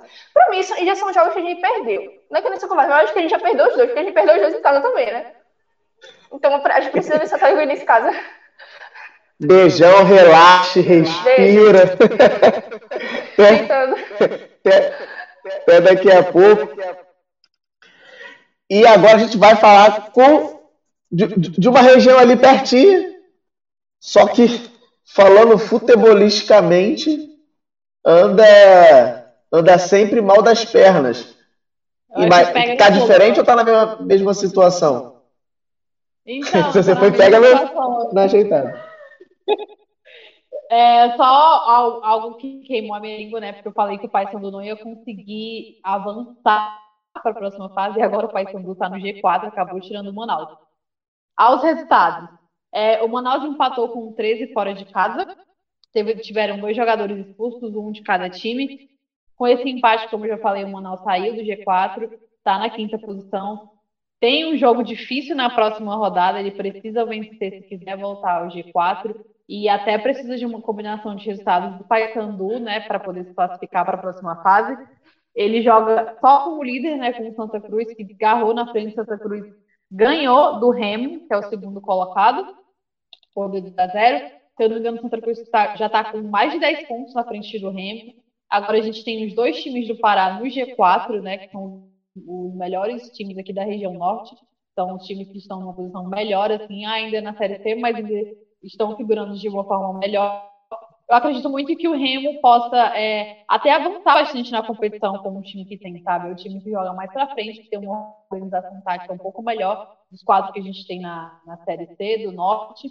Só passando pelos resultados, o Manaus, como eu falei, empatou, o Remo perdeu para o Santa Cruz 2 a 0 mas continua na segunda posição, porque ele já tem uma experiência um pouquinho relevante sobre o terceiro colocado.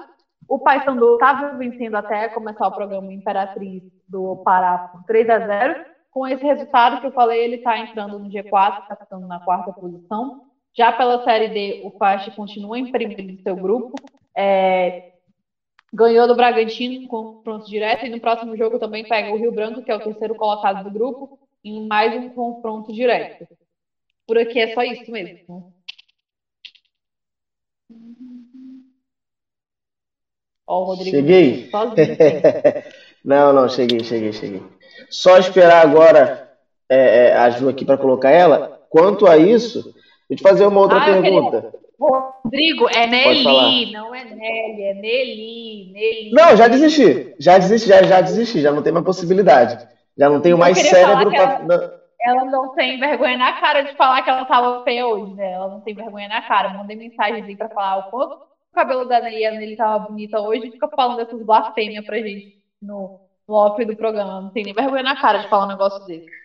Eu fico indignada. É, é, eu lembro que você falou no grupo sobre você gostar agora de, de NFL. É, conseguiu se apaixonar ou não?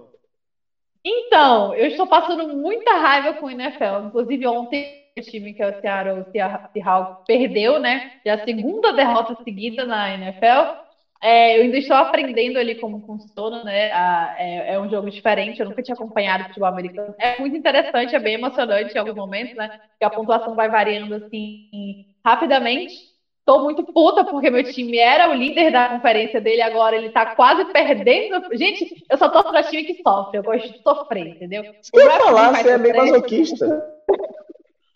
O Cruzeiro me faz sofrer, agora o Seahawks me faz sofrer. Tudo, eu gosto de time assim, de que tá pra ganhar, mas não Então- tá. Que é difícil pra gente ter, ficar com a- na garganta. Então, daqui, daqui a algum tempo, vai ter o, o touchdown time. Exatamente. Quem sabe então eu conseguir aprender logo as dinâmicas de futebol americano. Tá. Beijão, Carol, até mais. Ju chegou. Agora é a hora que a gente senta e pega Calma a aula aí, com a calma Ju. aí, calma aí, calma aí, calma aí.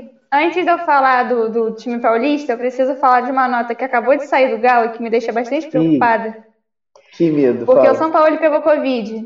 Tá com o São Paulo com Covid, tá o auxiliar técnico, gerente de futebol, tá uma galera aí levando Covid.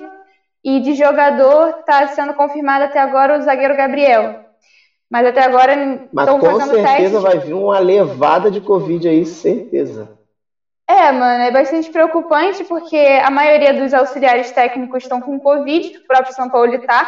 Então não sei quem vai co- coordenar meu time até então, até a melhora Ô, dele. Ju, você, você falou do Sampaoli. É, eu lembro que a, tava tendo um. Não sei se você soube, mas tava tendo uma possibilidade do Atlético ser punido porque o Sampaoli estava expulso e tava falando por telefone. No telefone, eu vi esse lance, é, que pra mim é uma grande bobeira, mas eu, eu posso estar sendo clubista nesse ponto. Mas é regra é regra, não tem jeito, eu acho que, de fato, se mas você acha que isso, perde né? ponto ou vai ser só dinheiro? Não, vai ser só dinheiro ou, de fato, uma suspensão, coisa que o São Paulo já está acostumado a, ter, tá ligado? Então é bem, bem tranquilo. Mas quesito ponto, É. acho que não, não retira, não. Mas enfim, é isso que eu queria falar. Tá tendo caso de Covid no Galo e me preocupa bastante. Gabriel é um, um, um teste que tá, tá dando positivo. Tem o Alan Franco que veio com Covid da seleção. Então você tem o Sampaoli agora, auxiliar técnico, treinador de goleiro, tem dirigente, tem. Ai, tem todo mundo com Santos. Covid. O novo Santos. Ai, Deus. Não tem um pingo de paz, Senhor. Mas vai lá, vai lá para o seu momento de aula agora de futebol paulista.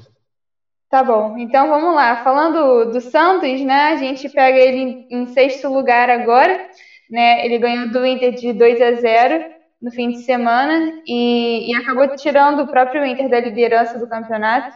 Eu queria destacar porque nesse jogo a gente teve casos e casos de Covid, então o time todo foi o reserva. A gente teve moleques da base jogando. E, e os casos de Covid que não, não puderam participar desse jogo foi o Veríssimo, o Pituca, o Alex, o João Paulo, o goleiro, o Vladimir, Jean, Mota, Madison, Jobson, Sandri e Alisson. Então você teve uma, uma galera assim com Covid, então isso possibilitou para os moleques da base jogar. E jogaram, a gente teve uma grande partida do Ivonei, do Caio Jorge, do, do Vinícius é, Baleiro, e, e eu queria muito destacar a atuação do goleiro, né, deles, que, que eu acho que o, o próprio Santos vem, vem fazendo, assim, um- uma história muito maneira, né, porque veio o João Paulo, que, que substituiu os goleiros, querendo ou não, ele é da base, então, sabe, está se fazendo uma escola de, de goleiros no Santos. O, o John Victor é um outro, um outro jogador promissor, um outro goleiro promissor. Então é isso, eu destaco a atuação do, do John, que, que brilhou ontem, ontem que eu diga na rodada passada. Né? A gente tem a, o retorno do Soteldo para o próximo jogo e o Cuca recebe alta da, do hospital, ele estava em observação do hospital faz um bom tempo e ele recebe alta hoje. E quanto ao Santos, eu queria destacar que, por mais que tenha essa dependência do Marinho, o Marinho não jogou muito contra o Inter, mas continua sendo uma peça promissora, então é um, um jogador de destaque no time. E, e, é isso, eu acho. Eu fico bastante feliz por todos os jogadores assim de base estarem é, tendo, infelizmente da maneira que está sendo, mas estarem tendo a oportunidade de mostrar o futebol deles. Eu acho que são jogadores promissores e o Santos ele tem isso, né, de botar o jogador da base para jogar. Eles pegam o Atlético Paranaense agora no sábado, é, às 19 horas fora de casa. Agora falando do São Paulo, é, o São Paulo está em terceiro colocado no Brasileirão e, e, com 18 jogos apenas. Então, ele, se eu não me engano, tem três jogos assim faltando e isso é bastante preocupante para mim, que é torcedora do Galo. Né? Eu posso destacar a atuação dele na vitória do Fla, é, em cima do Fla na Copa do Brasil de 2 a 1 é, o, o Brenner, para mim, é um jogador bastante promissor. Ele é craque, artilheiro, não tem jeito. Então você percebe que o, o moleque não tá de bobeira, né? O Tietchan tá com Covid. É, eu tô meio desnorteada ainda com o que eu acabei de falar. Enfim, o Tietchan tá com Covid. O, o Juan Fran, ele pode ter o contrato dele prorrogado para mais dois anos, se eu não me engano. Então, é isso. Em quesito Brasileirão, ele ganhou do Fortaleza de 3 a 2. Foi um jogo bastante assim interessante de assistir, né? Foi um jogo bastante aberto. A gente teve gol do Gilberto, a gente teve o Fortaleza se mostrando um, um, um, jogando, né, um futebol bastante é, maneiro de se assistir. Foi um jogo bastante pegado. Eu volto a falar da, da atuação, da má atuação do Diego Costa, não é à toa que foi substituído. E é isso. Quanto ao Diniz, eu acho o Diniz uma incógnita tão gigante, porque uma hora ele se mostra o pior técnico do mundo e agora ele está se mostrando um técnico que está sabendo armar o time. Uma coisa que eu quero muito destacar no time do São Paulo é a saída de bola deles, que é horrível. É horrível. Eu, eu assim, sendo tricolor, eu não ia aguentar, sério, ver. Porque é horrível a saída de bola deles. E acho que é isso que está faltando muito no time do São Paulo né? E, e é isso. Flamengo, em relação, não sei se a Débora chegou a comentar, mas o Flamengo ele pediu a troca de, de árbitro de, de jogo contra o próprio São Paulo. Alega que ele não está 100% preparado para apitar, mas até agora eu não sei se vai mudar ou não vai mudar. E, e é isso. Como eu mencionei, ele pega o Flamengo na quarta-feira agora, às nove e meia, no Morumbi, dentro de casa, com a vantagem. E o Vasco no domingo, é, às quatro da tarde. Agora falando do Corinthians, o Corinthians ele perdeu para o Galo de 2 a 1 como eu falei na época que eu estava falando do, do, do Galo. É, o Rony, o volante Rony, se lesionou, então ele fica fora contra o Grêmio, que vai jogar né, é, às 8 e meia no domingo. E, e é isso. Corinthians também é outro time que estava totalmente desfalcado. A gente teve o Vital, o jogo com Covid, a gente teve o Fábio Santos que não podia jogar, o Casares, o Otero, o Gemerson, Cafu, enfim, vários jogadores impossibilitados de jogar, mas é isso.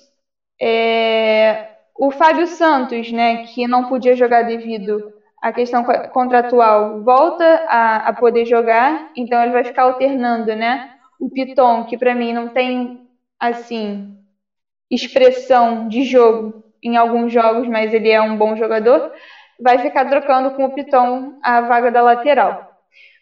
Eu acho que o Rodrigo acabou de mencionar, o Corinthians está na final do Campeonato Brasileiro Feminino. Ele ganhou do Palmeiras, se eu não me engano, agora há pouco. E, e é isso. É, o time do, do, São, do, do Corinthians no, no feminino, ele é muito expressivo. Ele é um, um time assim que, que dá muita vontade de assistir. Não é à toa que ele, em, em quatro anos, ele vem ganhando várias Copas do Brasil, se não me engano, duas Libertadores, é brasileiro, paulista. Então é um time que, que dá muita alegria de ver, né? Não só por ser feminino, mas você vê é, que, que chama atenção, né? O futebol delas. E, e é isso. Agora falando do Palmeiras, o Palmeiras ele, ele venceu o jogo de ida contra o Ceará por 3 a 0 e eu queria muito destacar a atuação dos jogadores né, nessa vantagem assim, que querendo ou não a CB está dando um, um, um, lucro bastante e, e, é isso. Em relação ao, ao Campeonato Brasileiro, eles pegaram o Flu e ganharam de 2 a 0. Eu queria destacar a atuação do Gomes, que para mim é um zagueiro excepcional é um zagueiro que chama bastante atenção. Você tem no ataque também, que fez a diferença, o Wesley, o Luiz Adriano, o Veiga. Então você via peças assim bastante interessantes de ser analisadas. Né? O Abel Ferreira, acho que está sabendo montar um time, coisa que o Lucha não sabia montar. Eu acho que o Palmeiras ele tem um, um, um time, um elenco bastante expressivo ele tem umas peças bastante interessantes a serem analisadas, né? E não foi na mão do Lucha e está sendo agora na mão do Abel. Não é à toa que está lá em cima na tabela, está na Copa do Brasil e enfim. É, o Luiz Adriano sentiu desgaste no último jogo, então é, é um, uma dúvida, mas é bem provável que vá jogar assim contra o Ceará na quarta-feira às 19 horas. E o Lucas Esteves na lateral, eu, se eu não me engano, ele, ele tá de volta pro, jogo, pro, pro time, né? Reforços assim que o, o Palmeiras ele tá tendo nesse momento por causa da Covid, porque você tem vários jogadores desfalcados no Palmeiras também, que no caso seria o zagueiro Alain, o Luan, o Menino, o Rony, o Vina, o Gabriel Silva, o Veron, então você tem vários jogadores assim que estão desfalcando, então a, o essencial mesmo no momento, por tudo que está acontecendo, questão financeira, questão, é, enfim, de tudo, eu acho que é muito bom você utilizar a base como o Santos fez. E, enfim, né, subiu o Helder, o Juninho, o Aníbal, enfim, jogadores assim bastante jovens que são interessantes de ser analisados, que querendo ou não fizeram um, um um jogo assim bastante maneiro de se assistir e é isso. É, o Palmeiras, se não me engano, na semana passada ele contratou o atacante Breno Lopes. Na real, é Breno Lopes o nome dele. É, assinou até 2024. Ele foi destaque no Juventude e, se não me engano, até estreou contra o Fluminense no, no último jogo. Então, é mais uma peça para o Abel Ferreira utilizar. E no sábado, falando de Campeonato Brasileiro, ele pega o Goiás às 9 horas da noite. E é isso. O Bragantino. O Bragantino está jogando agora com o Botafogo. Eu, de fato, não sei quanto é que está o jogo. Mas, falando do Bragantino de um modo geral, tem que buscar vitória, não tem jeito. Porque, querendo ou não, são quatro jogos sem vencer, isso somando a Copa do Brasil e o Brasileirão. Então é, é bastante preocupante a situação do Bragantino, por mais que eu acho que o Barbieri está fazendo tudo o que tem que ser feito, porque, querendo ou não, o, o, time do Bragantino é bastante limitado, por mais que seja jovem, por mais que tenha assim um elenco jovem mesmo, ele não, não consegue fazer o time render. Acho que falta sim experiência no time, coisa que não tem, você não vê um jogador de experiência assim para chamar atenção dos jogadores mais novos e enfim. Ele pega o, o Bahia na sexta-feira, às 8 da noite. Agora, falando em quesito contratação, a gente tem o Elinho, que é por empréstimo, se não me engano, ele, ele pertence ao São Paulo. Ele está sendo relacionado agora nos jogos e, e é isso. Está tá vindo como empréstimo para auxiliar nesse, nesse time do Bragantino. E é tudo que eu tenho para falar do, do time de São Paulo. Rodrigo? Cheguei, ah, tá. cheguei, cheguei, cheguei, cheguei, cheguei. Beijão, Ju. Então agora pode complicar a vida do Atlético um pouquinho, mas vai te. Ó, oh, Rodrigo, eu vou ser bem sincera contigo. O Inter, o Inter vai te ajudar pra caramba. Com é, mas certeza. aí não é só o Inter no campeonato, meu filho. Tem o São Paulo, tem o Fluminense que tá vindo, tem o Flamengo. Calma, tem ô, ô, Ju, Ju, Ju, calma aí rapidinho. Deixa eu só colocar a Diandra aqui, porque ela tem uma, que teve uma pequena reação. O, o, o Inter vai te ajudar a beça, Ju. Ai, Amizade é Diandra. amizade, amizade é amizade, negócio Mas é não, forte. de fato, eu, eu vou dar um link assim pra você. Você de fato acha que o Abel vai conseguir arrumar o time do Inter? Aí eu fico com essa dúvida, entendeu? Beijão, Ju. Até mais. Beijo. E, e Diandra, você já vou, já vou chegar aqui com, com, com duas palavras pra tu aqui. Ó, o Matheus Andrade disse: Inter é cavalo, cavalo paraguaio. Não entendi todo o espanto com, com que perderam pra garotada do Santos. Abel vai destruir o trabalho do Cudê. Aí eu deixo aqui você falando aí, ó, contigo. Matheus, tu foi bem ousa- ousado nisso que tu tá dizendo, tá? Mas é que é aquilo. A Carol fala, né, que a Diandra é a mulher do, do Abel. Eu, como eu sempre deixei claro que eu sou super fã dele, pra caramba, mas como eu também deixei claro que nesse momento não seria ah, de bom grado a presença dele como nosso técnico, porque hum, ele já é da, da velha guarda, dos técnicos e tudo mais. Eu acho que os técnicos brasileiros, eles não, não vão atrás de, de eh, se capacitar para mudar a forma de jogo e tudo mais. Ah, e acho que ele vai ter bastante trabalho, bastante trabalho ainda para consertar esse time. E essa coisa, tipo, ah, de estragar o que o Kudê fez.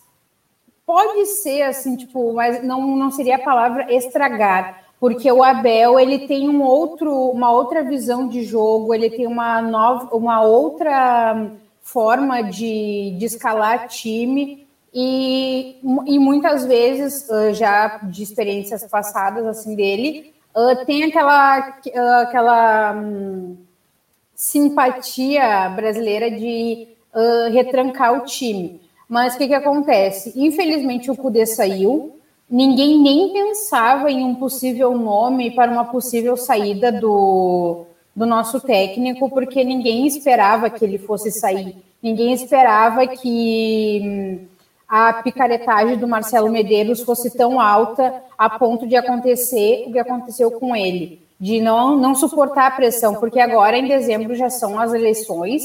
Uh, daria para ele segurar? Daria, mas vamos. Como a gente vai saber há quanto tempo ele estava sofrendo essa pressão pela direção do Inter? E uma coisa que a gente sempre fala aqui também da, dos times brasileiros, que é tudo muito de imediato. Uh, chamam, deixam para chamar um técnico quando precisa de uma mudança drástica e tudo mais. Agora, o que nós precisávamos era de um técnico que mantivesse o trabalho do, do Cudê, entendeu? Automaticamente, na minha opinião, não seria um técnico brasileiro, entendeu? Então, teria que ser alguém da mesma linha do, do Tchatcho para manter isso tudo, para a gente não, não perceber essa, essa tanta diferença assim. E, infelizmente, uh, pegou o time de. Uh, o pegou o time de surpresa, não, porque acredito que eles dos bastidores já sabiam dessa pressão que ele estava. Mas eu digo assim que abalou bastante as estruturas do, dos jogadores, né? Inclusive o Thiago Galhardo falou sobre, sobre isso, né? Ele exaltou o trabalho do, do Cudê, só que eu acho que está rolando uma mais uma da, das pilantragens do Marcelo Medeiros sobre não tocar no nome do dele, do, do porque pouquíssimos jogadores vieram a público falar sobre a saída dele. O time não soltou, o time não, desculpa, o clube não soltou nota nenhuma uh, sobre a saída dele, agradecendo algo do tipo. E eu não entendi o porquê não fizeram isso, porque como eu já bati nessa tecla, o Cudê veio para o Inter, ele saiu do Racing, e veio para o Inter porque o Inter, o Inter pagou a multa rescisória dele. Gente, qual era a dúvida que ele não faria o mesmo com o Inter? Entendeu? Ele faria a mesma coisa do, do Inter. Acho que o Abel tem muito que trabalhar. Uh, ainda estou digerindo, uh, infelizmente, né, ainda estou digerindo essa saída do, do Cudê, sou, posso me dizer, uma, uma viúva de Eduardo Cudê, nosso tchatcho. E o Inter, né, como acho que todo mundo percebeu, fez o fiasco que fez com, com os guris da, da Vila, né? Não ganhou. E eu é aquela coisa. Hum, sabe quando tu espera, mas tu fica pensando, meu Deus, foi ridículo, foi ridículo? E sim, foi ridículo. Uh, um time que quer tanto um título que há 40 anos não tem, que quer dar esse presente para os torcedores e para os novos torcedores, tá indo muito mal, tá indo de mal a pior, tá num declínio horrível, sabe? Uh, de sete, de das sete, sete vezes que o que o Abel assumiu o Inter, sim, essa é a sétima vez que ele assumiu o Inter, tá? Uh, o Inter conseguiu tirar a invencibilidade dele de sempre com que assumia o time, não perdia, né? Acabou com isso. Tá fazendo feio e tenho certeza que vão sujar o nome do Abel, com certeza, sim. E o, o Rodrigo disse que eu não tinha o que reclamar do meu time, porque nós estávamos ali em cima na tabela. Mas como vocês Já viram, te pedi perdão, larga de ser rancorosa, já te pedi ah, perdão. E eu estou aqui para dizer, cara, eu tô, assim, ó, pé da vida com o Inter, que eu não tenho, gente, infelizmente eu não tenho o que dizer, entendeu? As notícias que eu tenho aqui é que o Marcelo Medeiros ainda vai permanecer no cargo até agora meados do segunda quinzena ali do, do de dezembro e vai vai continuar a picaretagem dele, pagando dinheiro para quem não deve, porque não sei se alguém viu que ele saiu que ele paga uma baita de uma grana para um jornalista falar do Inter, né? Vender essa cortina de fumaça aí do Inter. E uh, a boa notícia e má notícia ao mesmo tempo, boa porque a gente consegue perceber que ele teve um bom rendimento para chegar onde chegou que foi Thiago Galhardo, que foi convocado para a seleção brasileira. Fico muito feliz por isso, mas também é aquilo, né? O Inter já estava ruim, já estava capenga. Agora sem o cara que está ajudando, assim, ó, em. Vou te dizer que uns 80%, pode estar exagerando, posso estar exagerando, mas é uma porcentagem bem alta que ele ajuda em campo, né? Ultimamente, inclusive, até ele estava falhando, mas, né? Eu sou do tipo que, ah, o cara tá ali para jogar, não pode, não deve falhar. Ok, não tem o direito de falhar, mas poxa, essa é a profissão dele, sabe?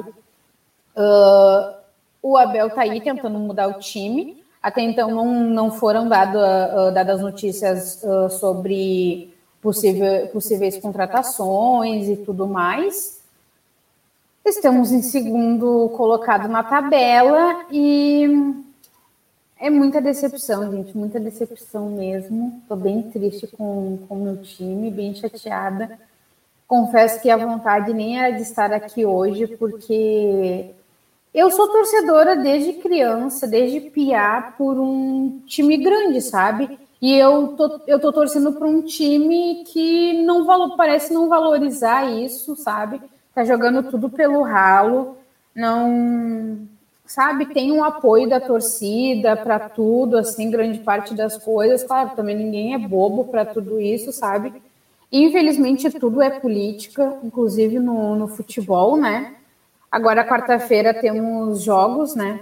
Tem um jogo pela Copa do Brasil, que o Inter também fez fiasco no jogo anterior. O Thiago Galhardo não joga esse, esse jogo de quarta-feira, mas o do final de semana provavelmente não, do, provavelmente do final de semana ele também não jogue, mas daí o próximo ele joga. E como disse o Matheus, o negócio é cantar, né? Porque o Inter, eu, agora eu não posso, não sinto até saudade de cantar a musiquinha lá do, do Cudê, para ele não botar o musto. E agora tem a musiquinha do, do Abel, né? É isso. Quer me perguntar mais alguma coisa, Rodrigo? Tem, vamos ver se tem perguntas. Não, hoje tenho não. Era só saber do seu ódio mesmo do Thiago é Porque eu, eu, uma parada assim, eu vejo aqui muito no Rio a galera do Flamengo reclamando quando o jogador é convocado. Pô, levou o Pedro pra ser reserva, pô, levou o Everton Ribeiro, vai se machucar. Ah, o Arrasqueira foi não sei pra onde. vi a galera do Inter agradecendo o Thiago, o Thiago tá convocado. Ou é uma parada que vocês gostam muito do cara, porque a carreira do cara é pro time, Deus me livre. Tá cortando teu áudio pra mim, Taravô. É, é que no Rio a galera critica muito, pelo menos, quando o cara vai focar, ah, vai lá pra ser banco. Ah, o Everton Ribeiro vai ser a galera do Inter Thiago Galhardo perdido. É, o Thiago Galhardo foi ao contrário aqui com nós, né? A gente ficou feliz porque ele tem um bom futebol, ele tá se esforçando pra caramba. É que o Inter agora tem mais chance de ser eliminado ainda, né? Sim, sim. As chances de ser eliminado, as chances de fazer fia, uh, outro fiasco. Na, uh, tem dois fiascos uh, programados, né? Quarta e domingo, que provavelmente são os jogos que não terão a presença do Thiago.